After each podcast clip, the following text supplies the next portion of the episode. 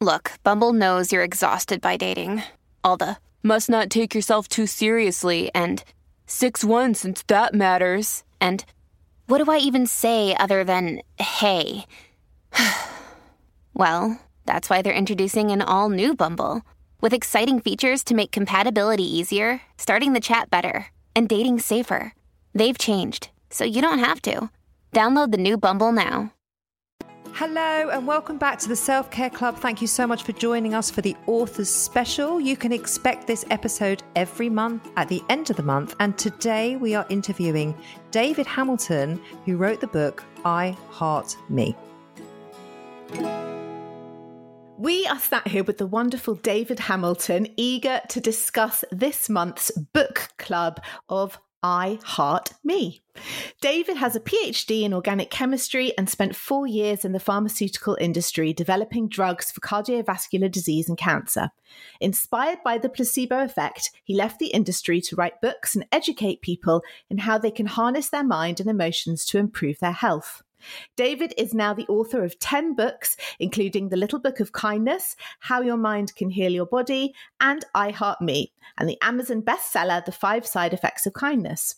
He writes a regular blog on his website and occasional blogs for the Huffington Post. David is the Kindness Tsar for Psychologies magazine and writes The Kindness Conversation and The Kindness Project. He is also the Life Hacks monthly columnist for Soul and Spirit magazine, and in 2016 he was voted voted Best Writer by readers of Kindred Spirit magazine. David is featured in the award winning documentary Heal. He appears regularly in the media and was recently featured on Channel 4's live show Sunday Brunch in the UK and Sunday Morning on CBS in the USA. David is an advocate for kindness and is working passionately to help inspire a kinder world. Welcome to the Authors Special. Oh, thank you. It's always strange listening to someone reading my bio. It always it always sounds in my head more interesting than I feel. it's fairly interesting. It's a pretty impressive bio. I'd be happy with that. Yeah, it is. Yeah. We've been reading this book all month, um, and we've we've loved reading it at the club, and also tying it in with our self love day and with Valentine's Day. But we always prefer for the authors to give an overview of what the book is about rather than us, because you're the one who wrote it. So, would you give us a sort of synopsis of of I Heart Me? Well, the, the basic synopsis is I'm I'm teaching people how to feel better on the inside. I, I think of self self love or self esteem as an inner sense of worthiness and value. So I approach the subject from a few different angles, you know, because some people can feel a deficit in self love in a different way. So I've approached the subject from slightly different angles, but always backing up the ideas with science. That's kind of what I do anyway. And for example, when I, when I say backing up with science, I've got a, a couple of chapters on the importance of wearing self love on your body. And I don't mean by the clothes that you wear, but in terms of how you hold and move your body. So if you hold and move your body in a particular way, for example, as if power your body pose. is uh, yeah, the power pose, yeah, as if the body is saying, "I have an inner sense of worthiness and value," then that can actually change how you feel and even wire brain networks. And so that's what I mean by putting a wee bit of science on it to to validate some of the the ideas. This is why I, the book's called "I Heart Me: The Science of Self Love." So, so I so I approach the subject from that side, but also from the subject of self compassion you know, understanding that it's okay to not feel great and it's okay to to feel like you've made a mistake and it's okay to not be happy and it's okay to feel sad. It's okay to feel however uh, you feel. And, and another side I've approached it from is to say to people, part of self love can sometimes be just taking your life by the scruff of the neck and saying, "Look, I am I am now responsible for where my life goes from this moment forward. So here is what I am going to do." So that's roughly a, a, synopsis. As you can see, I've, I've approached the subject from a couple of different perspectives, really because there is different ways of thinking of of low self love and the need for more self love. Yes. Well, there's always need mm. for more, isn't there? I will say mm. that I did use your power pose exercise.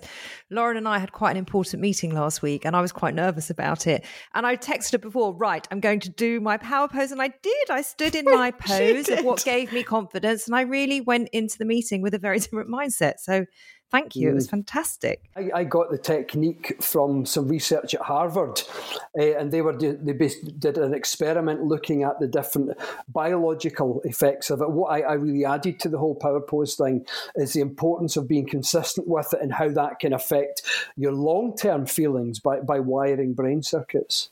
It's, it's incredible, really. And mm. it really, really works. So I encourage anyone listening to really A, go and read the book, of course, and B, try that power pose.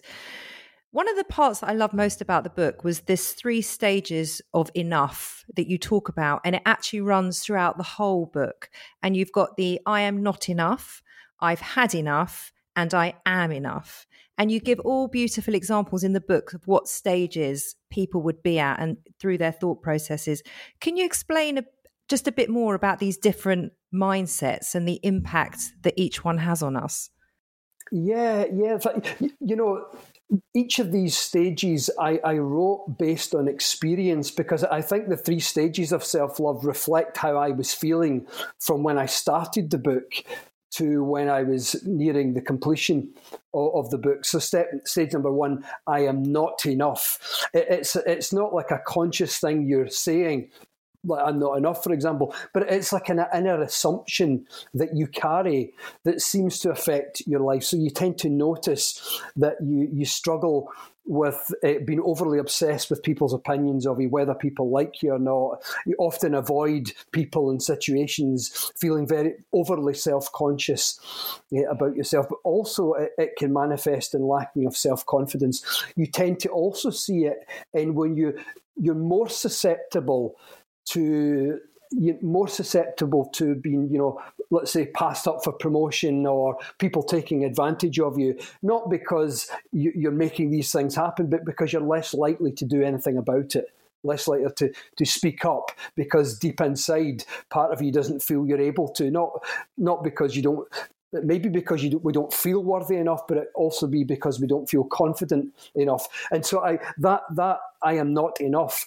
Much of that was based on my own personal experience. So when I wrote about the description of that, I was really describing my own bio at the time, without the practical things that you added on when you read my bio. But that's it's a bio of how I was feeling, I suppose.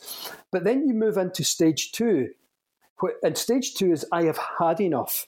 And that's the point in your life when you've decided, you know, I'm done with all that shit. I'm done feeling that way, and I'm done with with having that as my these physical circumstances around me as my life experience. And when I say done with that, when I say I've had enough, you also there's an important recognition in here that part of or a large part of the reason for where my life is at the moment is to do with how I feel about myself. And that's what distinguishes I've had enough in terms of self love from just I've had enough of X, Y, or Z in my life. You've had enough based on the self love. You yeah. recognize it's got to do with how you feel about yourself. And because of that, that part, because of you recognizing this has to do with how I feel about myself, then you find that things in your life very often shift Maybe they'll shift by themselves, but sometimes it's a consequence of you having physically taken a step forward. And then, given enough time, some people can spend a long time in phase two or a short time, but given enough time, you, you reach step three, which is I am enough. And it, again, it's like stage one. You're not walking around saying, I am enough. You don't need to. It's an inner assumption. It's just something that you quietly feel. Like, I feel I have an inner sense of my own worthiness and value. And, and, and what you tend to find is less need for people to like you, less, less reliance on people's opinions. It doesn't mean that you don't want people to like you, and it doesn't mean that you don't want good opinions and stuff. It just means that your sense of worthiness and value isn't dependent upon those things. Whereas in stage one, it is dependent upon those things. If someone changes opinion, it can be devastating. Someone has gives you a bad review, for example, it can be devastating. But in stage three, even though these things can sting a little, it doesn't really shake your inner sense of worthiness and value. So you're not walking around in a cloud as if you know life is wonderful.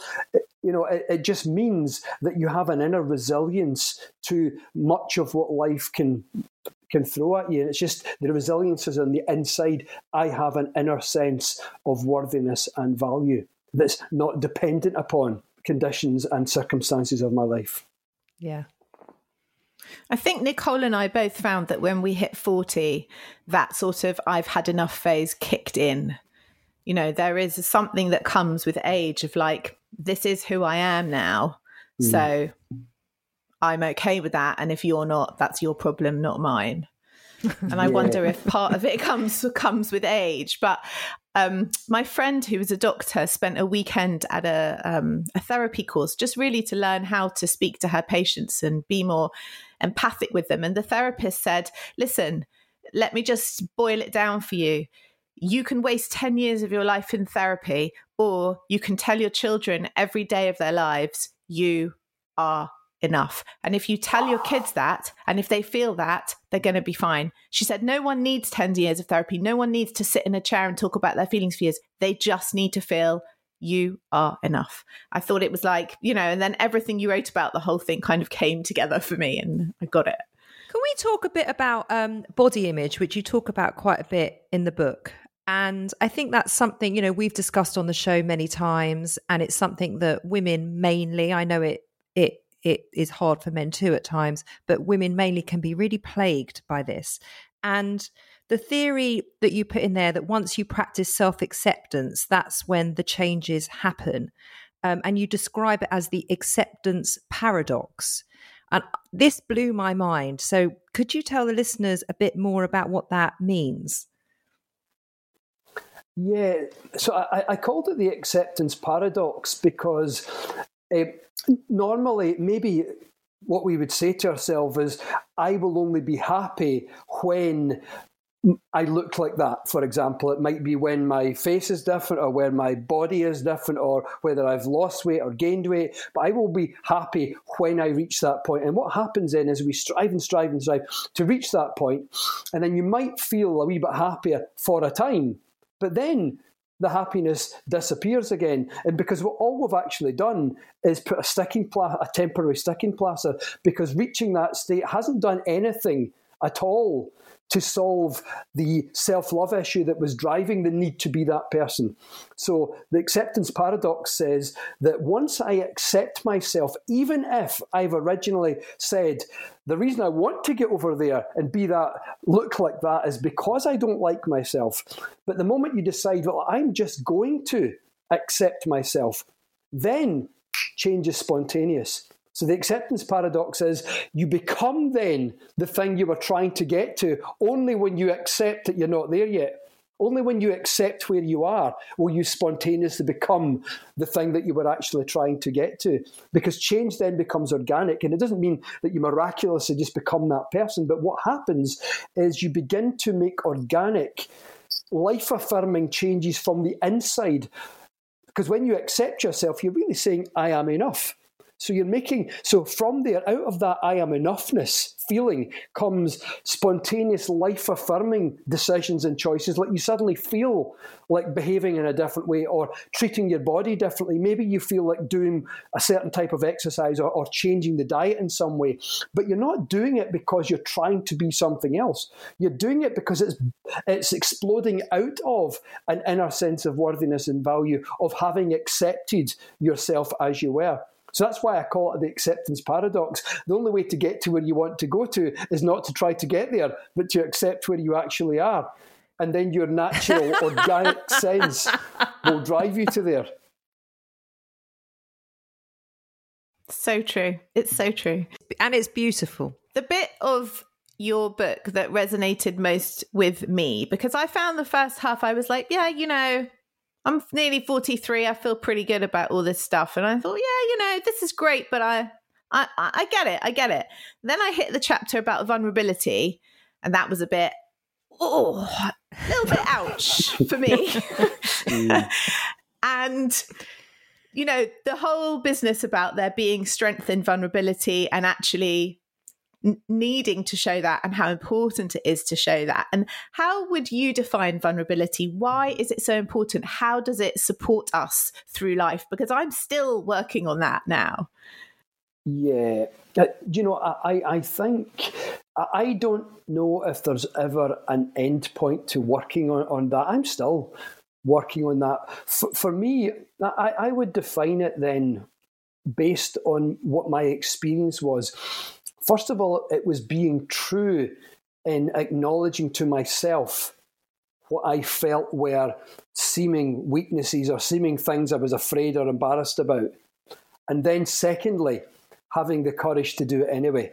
You know, and I say the second part, I was so inspired by the book Daring Greatly mm-hmm. by Brené Brown. Yeah. And, and that was my first introduction as a male to what that means. But I, I think for me, it was whether it's just a male thing or not, I had to acknowledge first that this is how I was feeling and this is what I felt embarrassed about or ashamed about or afraid about. And then, given that acknowledgement, then stepping out with a little bit of courage.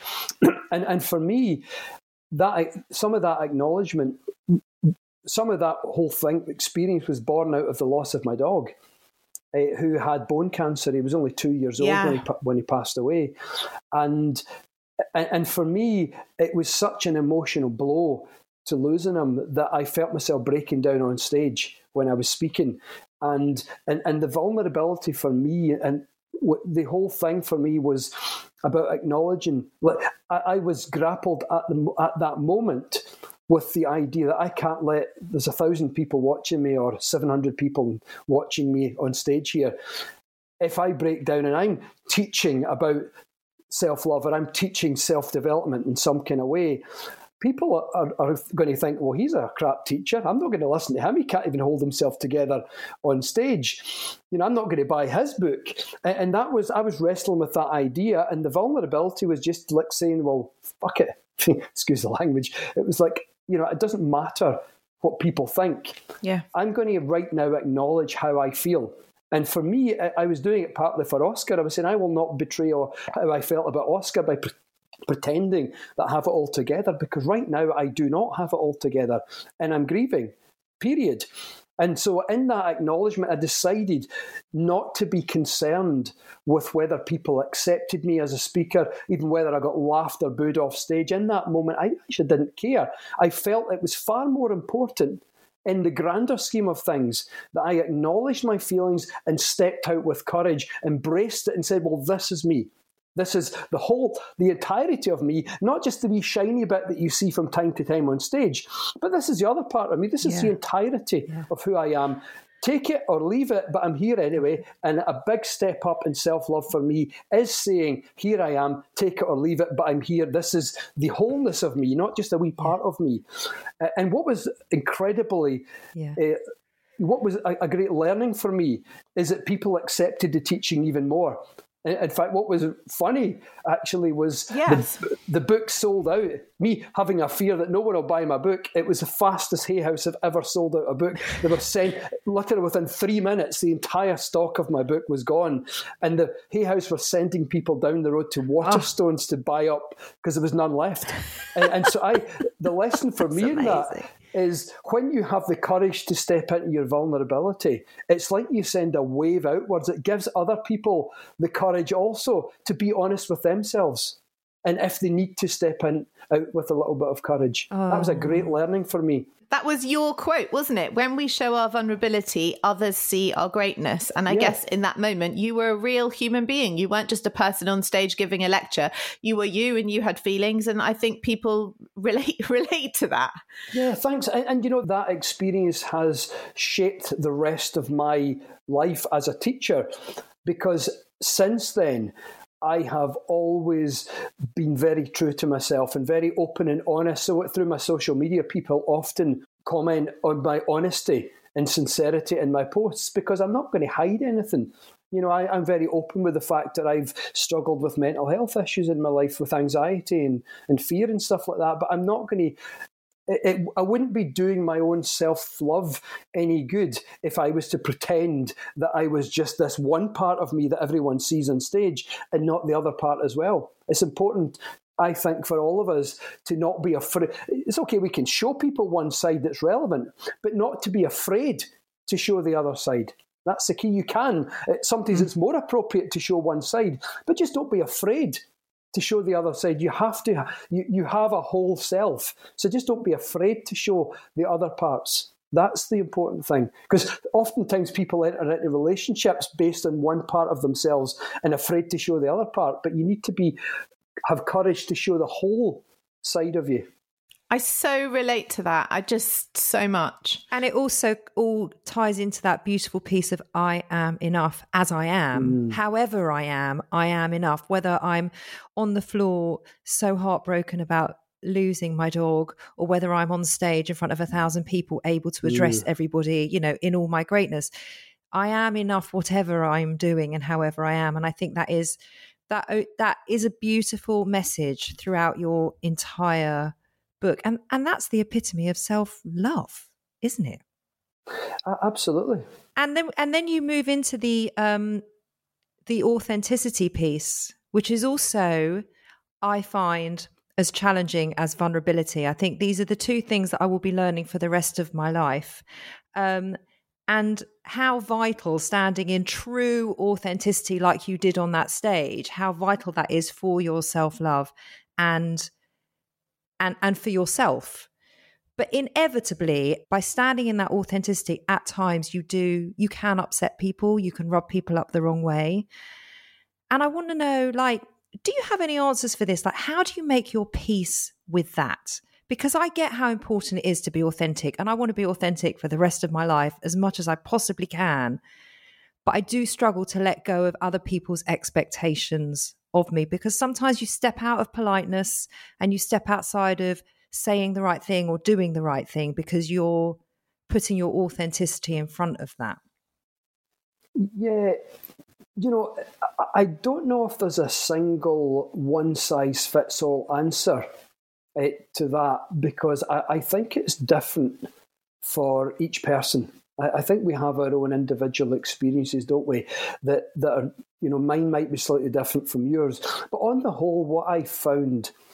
It, it's an ongoing. You, you nailed it yourself, actually, when you said earlier. It's an ongoing learning process. You sort of try something and it bounces back, and then you think, well, is there another way that I can still preserve my authenticity?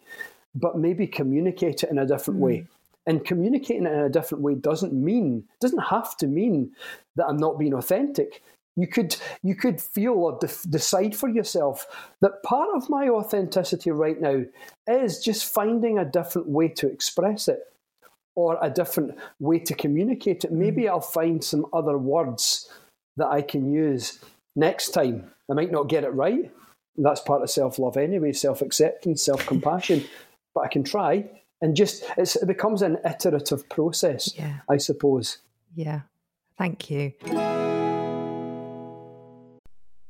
This episode is sponsored by Horizon Studios. If you're travelling this year and looking for high quality, sustainable, and beautifully designed luggage, then look no further than Horizon Studios, who've launched two new ranges the RE series, the world's most sustainable 97% recycled luggage, and now the revolutionary Air series, the world's lightest high end suitcase. If you have airport anxiety, worrying about the weight of your case when it goes on those scales, then the Air Series is for you and it is definitely for me. The Air Series pushes the boundaries of travel. Each detail is designed and engineered to combine an ultralight and durable product.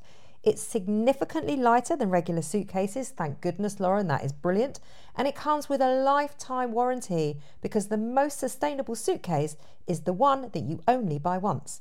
We used the cases to go to Paris and Wales last year, and as chronic overpackers, we could still wheel them around with ease. We could. Ultra light and compact, the Air series is made from a premium polycarbonate hard shell with reduced thickness and a recycled lining. It's 100% vegan and produced in a way that is 99% waste free, blending design and function seamlessly. So, Nicole, you can pack those extra five pairs of shoes with no stress. The entire range is available on the Horizon Studios website and in all leading department stores. Just go to www.horizon-studios.com. Horizon Studios. Let's go further. This week we are sponsored by Notion. Why do we love Notion? Because it brings our ideas to life. It's like having access to tomorrow's tools today by combining all our research scripts and notes into one simple space with the added power of AI built right inside, not a separate AI tool or browser tab.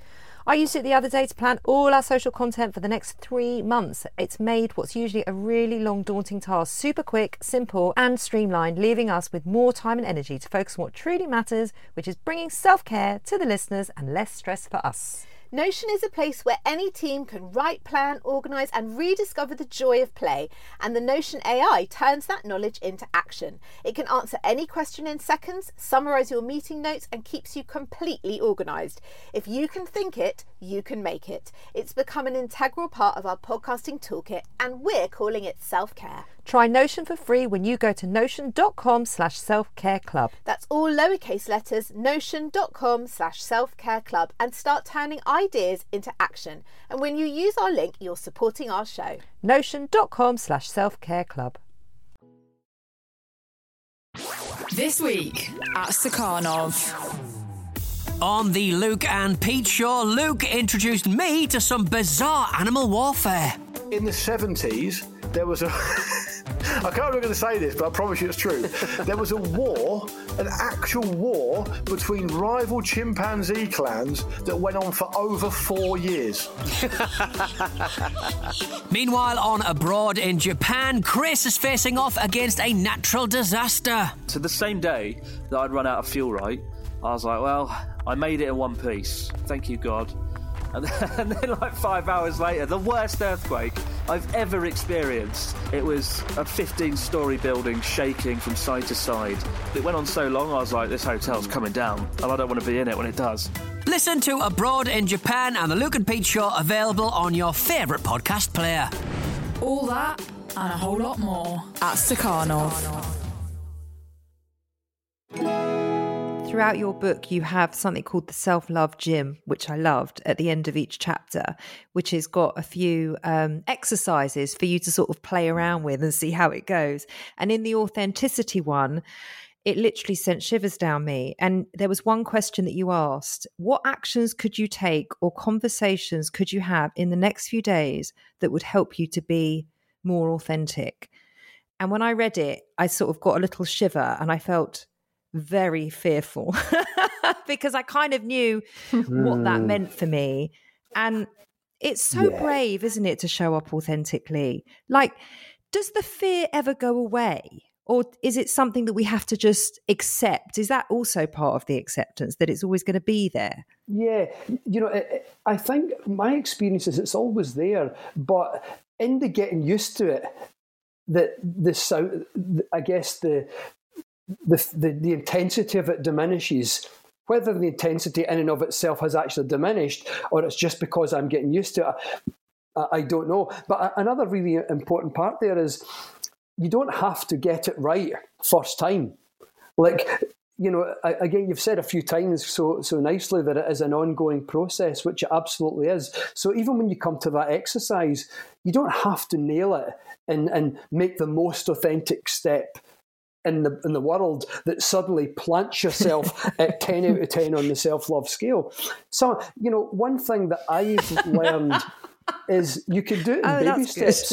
I- I could say, given that there's a whole range of steps that I could take that are a wee bit more authentic than I am now to a huge bit more authentic. I think sometimes when we take action steps like that, we think we need to do the, the step to the high at the top of the stairs on one go. And so you might then reframe that question is what could I do? What even if it's a baby step, like a tiny, a tiny little bit more authentic than I've been recently. It doesn't have to be that big conversation or that yeah. big step out in the world. It could be something subtle but meaningful enough that I recognize it personally, that this represents me how, taking however small a step forward in authenticity. And it means, because when I wrote this book, I was in a rush to, to love myself. and I remember uh, having a, a very challenging conversation with the, the MD of Hay House because I'd written the book too quickly. I tried to love myself too fast.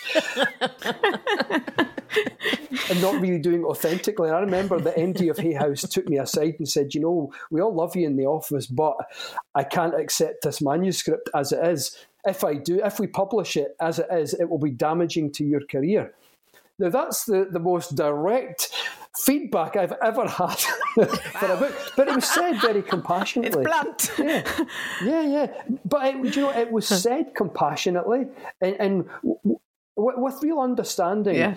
And I was given an unlimited deadline after that. There was no more a deadline for that book. It was uh, take as long as you need, which Michelle Pilley was so great about that. Uh, and and and what yeah. I was meaning there is sometimes we can be in too much of a rush to get to self love too quickly. Like, I'm going to take that big authentic step that's a 10 out of 10 on the scale of authenticity. But in actual fact, all you need to say is, given where I am in my life and how I feel right now, could I take even a baby step? Like a, a one out of 10, like even just climb the first rung of that ladder that might be 50 steps high, or the first yeah. uh, st- step in that staircase that might be 10 steps high. I don't have to do the whole thing today. And, and what that does, it takes a little bit of pressure off you and it, it gives you it helps you feel a little bit of self-compassion yeah. mm. honoring your needs where you are right now but at the same time because you know you're doing it authentically you're t- you are taking an honest authentic step forward even if it's just a little step but it's meaningful for you and that's at the end of the day that's all that actually matters mm. Thank you, David. That is such a beautiful answer and is much more kind and calming and a much nicer way to approach it. So thank you. Oh, thank you. Can we talk a little bit about self about self compassion? There was something quite amazing in the book about the scientific biological links between self compassion and inflammation in the body. Um, mm. There's you wrote about something called the hard marriage, hard heart research, which was mm. quite astounding. I thought. Um, so, consistent hostility and aggression in relationships is strongly linked with hardening of the arteries in a piece of startling symmetry where the outside reflects the inside. That is like. So, basically, it is as bad for you as a bad diet. So, can we talk a bit about how self compassion is is the antidote? Yeah. So, so, so what that research and there's a whole body of research in that area, really showing that hostility and aggression is correlated with, and not, not even correlated, but causative of some forms of cardiovascular uh, disease. And, and part of that is inflammation that, that's created as a consequence of that. So, self compassion you can think of as a psychological anti inflammatory because, in, in, a sense, what you're doing is you're, you're taking the you know, if you think of when you're aggressive towards yourself, I was making a point there that when you're ag- aggressive and hostile towards others, it can create a inflammation physically in, in the body, in the cardiovascular system and in the immune system, that much as, as well known in science. But what if you're being aggressive and hostile towards yourself? Yeah. Then you get the same effect, right? So so you could think of self-compassion as easing of the hostility and aggression towards yourself, easing of that way that you treat yourself and speak to yourself and think of yourself.